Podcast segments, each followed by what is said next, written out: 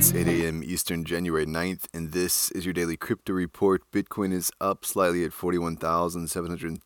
Ethereum is down slightly at $3,108, and Binance Coin is down slightly at $432. Those just by market cap. Top gainers in the last 24 hours Power Ledger up 27%. Today's episode is brought to you by the digital marketplace Ungrocery. If you've ever thought about who your food comes from, Ungrocery is the place to shop. Join the food people online at ungrocery.com. Well, India's central bank is creating a new fintech department as it faces challenges from crypto and CBDCs. The department, which was a unit, is aimed at promoting innovation in the sector. The shift is an acknowledgement that India's institutions don't have an adequately equipped and dedicated team focused on fintech challenges, particularly crypto. Vivian Sharan, a technology and policy expert, called it a positive signal of intent to build real regulatory capacity to oversee the fast paced fintech industry.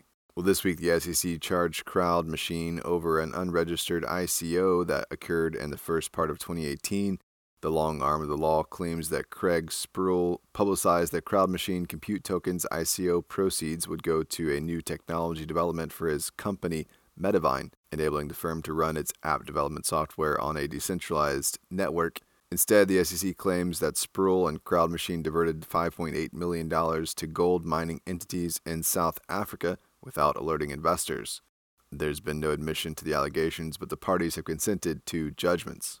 The Wall Street Journal reported that GameStop has hired more than 20 staff for an NFT push, and that the firm is also planning on deals with crypto startups to boost its NFT fever dreams.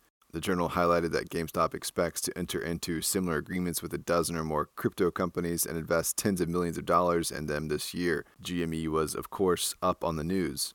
And finally, this week, the sons of two business tycoons in Singapore have founded Arc, a private NFT based social networking app open to anyone with their NFTs. They plan to create an Arc metaverse, a huge virtual community that includes a gaming element. For now, the app is limited to iPhones.